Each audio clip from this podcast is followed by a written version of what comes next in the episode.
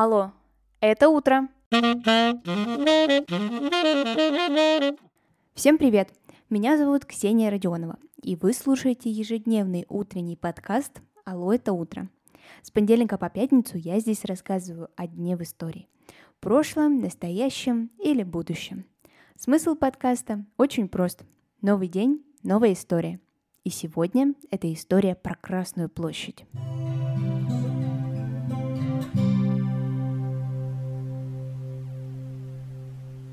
2 ноября 1937 года на башнях Московского Кремля появились известные многим рубиновые звезды.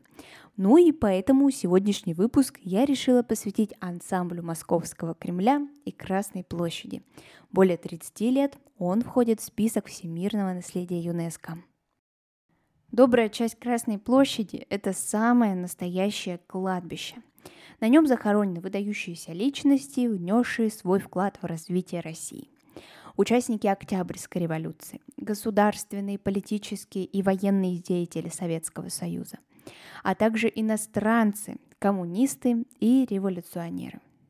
Например, там захоронены Иосиф Сталин, Леонид Брежнев, Клара Цеткин, Максим Горький, Юрий Гагарин и многие-многие другие – а венчает всю эту загробную композицию главный объект – мавзолей Ленина. В этой усыпальнице в прозрачном саркофаге вождь находится вот уже практически век. Ну и я надеюсь, что хотя бы на такую круглую дату человека наконец-таки предадут земле. Кстати, Владимир Ильич одно время там соседствовал с Иосифом Виссарионовичем с 1953 по 1961 год – но тело было решено убрать из мавзолея и нормально захоронить так как на 22-м съезде КПСС постановили, что серьезные нарушения Сталиным ленинских заветов, злоупотребление властью, массовые репрессии против честных советских людей и другие действия в период культа личности делают невозможным оставление гроба с его телом в мавзолее Ленина. Тело Сталина выносили в ночь с 31 октября на 1 ноября. А это, как мы все с вами помним, время Хэллоуина. Вот такое вот мистическое совпадение. Кстати, вдруг не слышали вы историю про этот праздник, то она выходила пару выпусков назад. Знаете, заняться чем после этого эпизода. Ну, а мы идем дальше. Единственный скульптурный монумент, который расположился на Красной площади, это памятник гражданину Минину и князю Пожарскому. Скоро, вообще-то, вся Россия будет отмечать праздник, смысл которого мало, если честно, кто понимает. 4 ноября – День народного единства. И этот день вообще неразрывно связан с героями памятника – не забудьте подписаться на этот подкаст, потому что 4 ноября выйдет эпизод, посвященный этому загадочному дню. Не пропустите. Во время Второй мировой войны было особенно важно сохранять Кремль и Красную площадь. И решение было принято достаточно быстро, и было оно очень даже гениальным. Надо было просто спрятать весь ансамбль.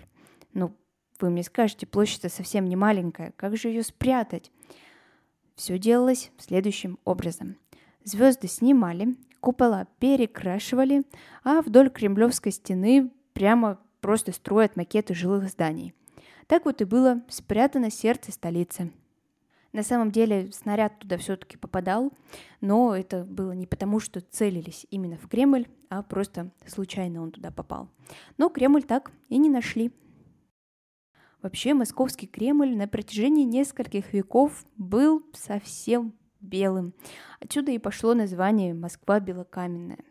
Но вот в 1947 году, к 800-летию Москвы, Иосиф Виссарионович распоряжается выкрасить Кремль в идеологически правильный красный цвет. А до этого около шести веков Кремль был белым, и никому он своим цветом совершенно не мешал. В советское время было уничтожено практически 30 церквей и монастырей, которые находились на территории Кремля. А на сегодня это все. Спасибо, что вы прослушали выпуск до конца. Обязательно оцените его и расскажите друзьям. Так больше людей узнают о подкасте «Алло, это утро». Услышимся совсем скоро.